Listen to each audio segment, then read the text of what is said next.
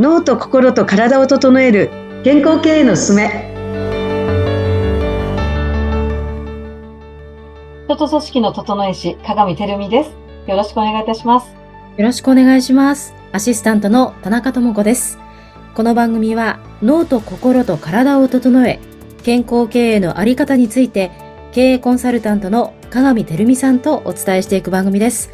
鏡さん、本日もよろしくお願いします。はい、よろしくお願いいたします。よろしくお願いします。さあ、私の B ブレインのテスト結果 を見ながら、あの、ここ数回、あの、読み解きを、はいアドバイスをしていただいております。はい。はい。今日は何について、えー読み解きしていただけますでしょうか？そうですね。まあ、2枚目のところの、まあ、メンタルとパフォーマンスのところですね。が、こう、2枚目にあるんですけれども、はい。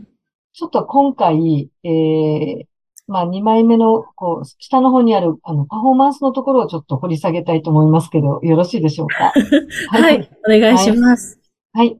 えー、2枚目の下の方にですね、能動の受動のバランスというところで、あの、パフォーマンスの状況ですね。このテストを受けた時のパフォーマンス状況っていうのが、あの、数値化されてます。で、水色のところが能動の、まあ、読んで字のごとく自分でまあ自ら考えて行動するというところですよね。と、受動脳っていうところが、あの、まあ、そのまんまでいくと、まあ、指示待ちになるっていうところなんですけれども、あの、情報の入り方が、あの、脳はですね、あの、五感で、えー入った、得た情報を、この後頭部の方でインプットして、この頭の上の方の大脳進出の方で処理して、前頭葉の方でアウトプットするっていう、こう、後ろから前にみたいな、こう、こういう流れがあるそうで、はい。まあ、そこで行った時に、まあ、情報を五感で仕入れたやつが、まあ、ピンク色が大きい場合、えっと、つまり受動脳が大きい場合は、こう、脳に入るんですけですけど、イインプットするんですけど、やっぱ出てる分、まあ、アウトプットする分が少ない。まあ、つまり頭の中で、こう、残ってるっていう状態になるんですけれども、はい。まあ、そして、まあ、えっと、まあ、指示待ちになってしまう。こう、自分で、こうまあ、能動的にこう、動くということが、ちょっと弱くなってしまうということになるんですけど、ここって理想値っていうものがなくて、はい。ただ私がたくさんの人をこうずっと見てて、まあバランスですね。その、あの、例えば100ゼロで能動脳があった方がいいかというと、そういうことではなくてですね。うん一番なんかこうビジネス上、例えばまあ職場とかでも、こう、職場でも、まあそれ以外でも、なんか、えっと、まあ成果が出やすいうん。状況っていうのは、えっと、私のこう、今まで集めたデータというか、こう経験の中から、あの、言いますと、50から60の間ぐらいが一番いいんじゃないかなと思ってます。うーん。はい。が、なんか一番、こう、ちゃんと思考もできて行動もできてっていう、こう、バランスがすごくいいうんうん。かなと思います。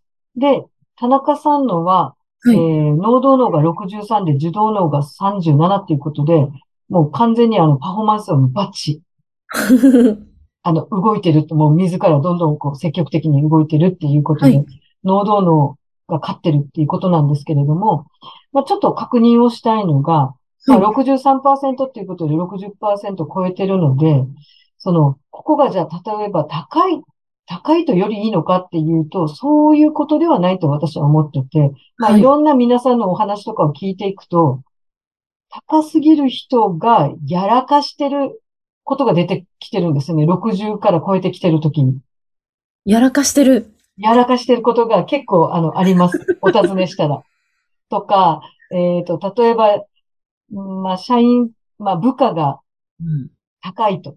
高いけど、いろいろその上司の方に確認すると、やらかしてしまってると。動きはいいんだけど、やらかしてしまってると。はいいうところで、プラマイゼロじゃないけど、ひょっとしたらマイナスになる時もあるみたいな。なるほど。はい。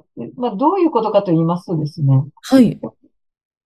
もう本当にこう、すぐ行動するので、やっぱ行動力があるので、あの、あまり考えずに行動してしまう。うーん。うん。そしてそれがこう、やらかしてしまうことにつながったりとか、うん。ないですか？よくよく、こう、情報が、例えば少し足りてなかったりとか、はい。ああ。よくよく最後まで聞いてやると、とか、えっと、き、全部聞いて、まあ、いろいろこう精査してから行動に移ったら、まあ、一発でうまくいったけど、例えば、すぐ行動するから、うん。そしたら、やり直しじゃないけど、はい。そう、二度手間、三度手間になってしまったりとか、うーん。行ったり来たり行ったり来たりみたいな。その、こう、戻るっていう作業が発生するっていうかな。そういう工程が発生するようなことってな、ないですか？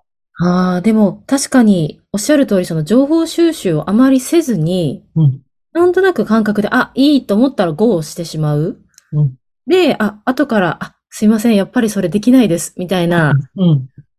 よくよく聞いてみたらそれできなかったとか、うん。っていうことはありますね。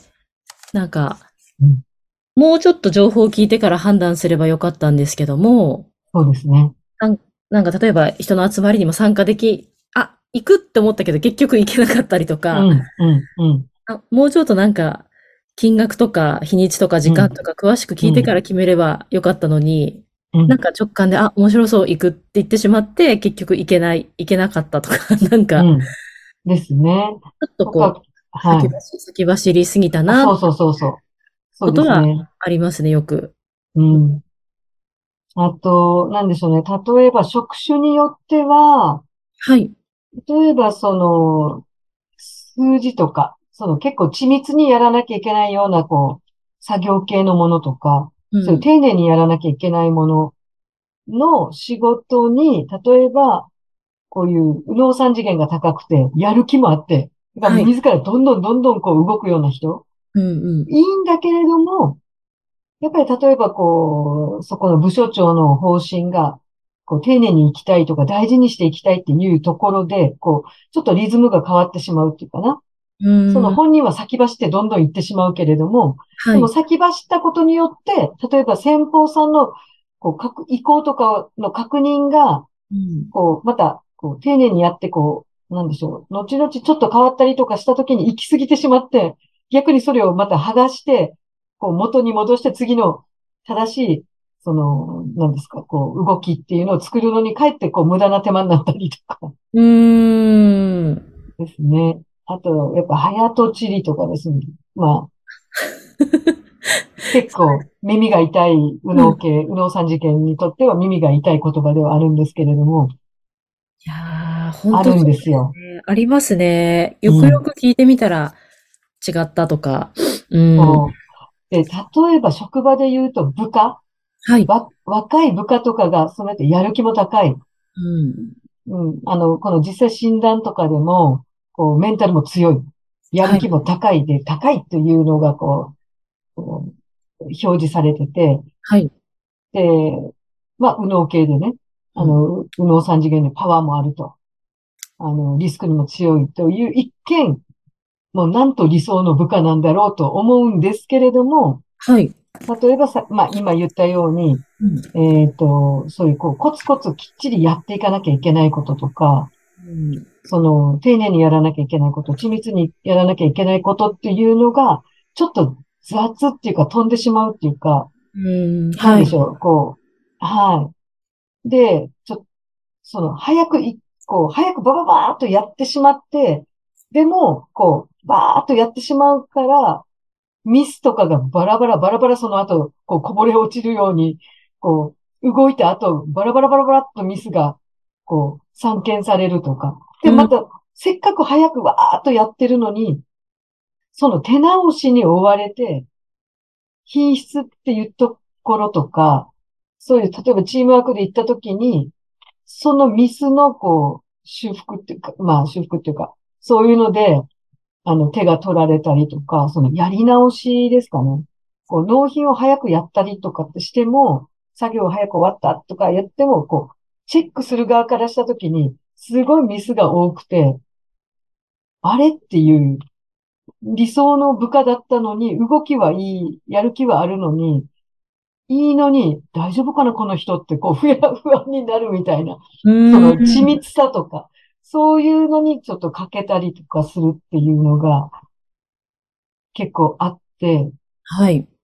なので、そういうところをですね、ちょっとこう、落ち着かせる。だから、ここが高い人、特に気をつけなきゃいけないのは、右脳系で、特に右脳三次元が高く、はい。まあ31度とかで、でこんなやってこん、あの、田中さんみたいに縦軸ですね、2枚目の縦軸、メンタルも強いし、やる気もある。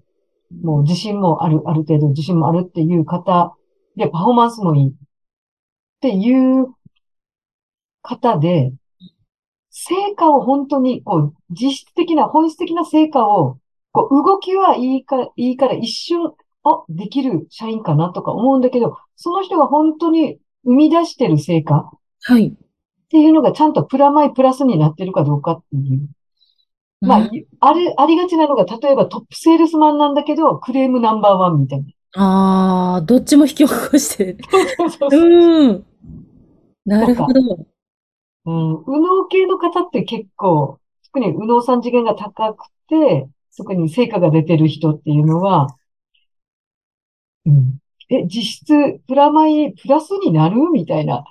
うん。だから、よくよくその成果っていうのを、その管理者が、その、きちっと客観的に見ていかないと、はい。なんかこう、動いてるから、で、すごい積極的に、こう、ね、人よりもこう、能動的に動いてるから、こう、実際やってる感非常にするんですけど、プラマイプラスかどうかってそのプラスの額もね、マイナスが大きかったらもう、どんなにプラスやってもね、プラマイ、プラスがちっちゃくなるんで。なるほど。実際の足し引きを計算してみると、そうでもないとか。そうそう。なんか思うほど、その、すごく動いてる、い、お動いてるほど成果がないみたいな。なんか、えらく、こう、エネルギッシュにこう、やってるんだけど、なんか、そ、その割には、なんか、例えば他の左脳系の人が、目立たないけど硬いみたいな。確実にこう、上がってきてるとか。うんなるほど。能動能が高いと今みたいなタイプの人もいるよということではい。教えてくださいました。いや、面白いですね。数値でここまでちょっとわかるとは。はい。はい。では、鏡さん、今回はこのぐらいで、あの、はい話を終わりたいと思いそうま。ですすね。また続きをよろしくお願いします。よろしくお願いします。ありがとうございました。お願いします。失礼します。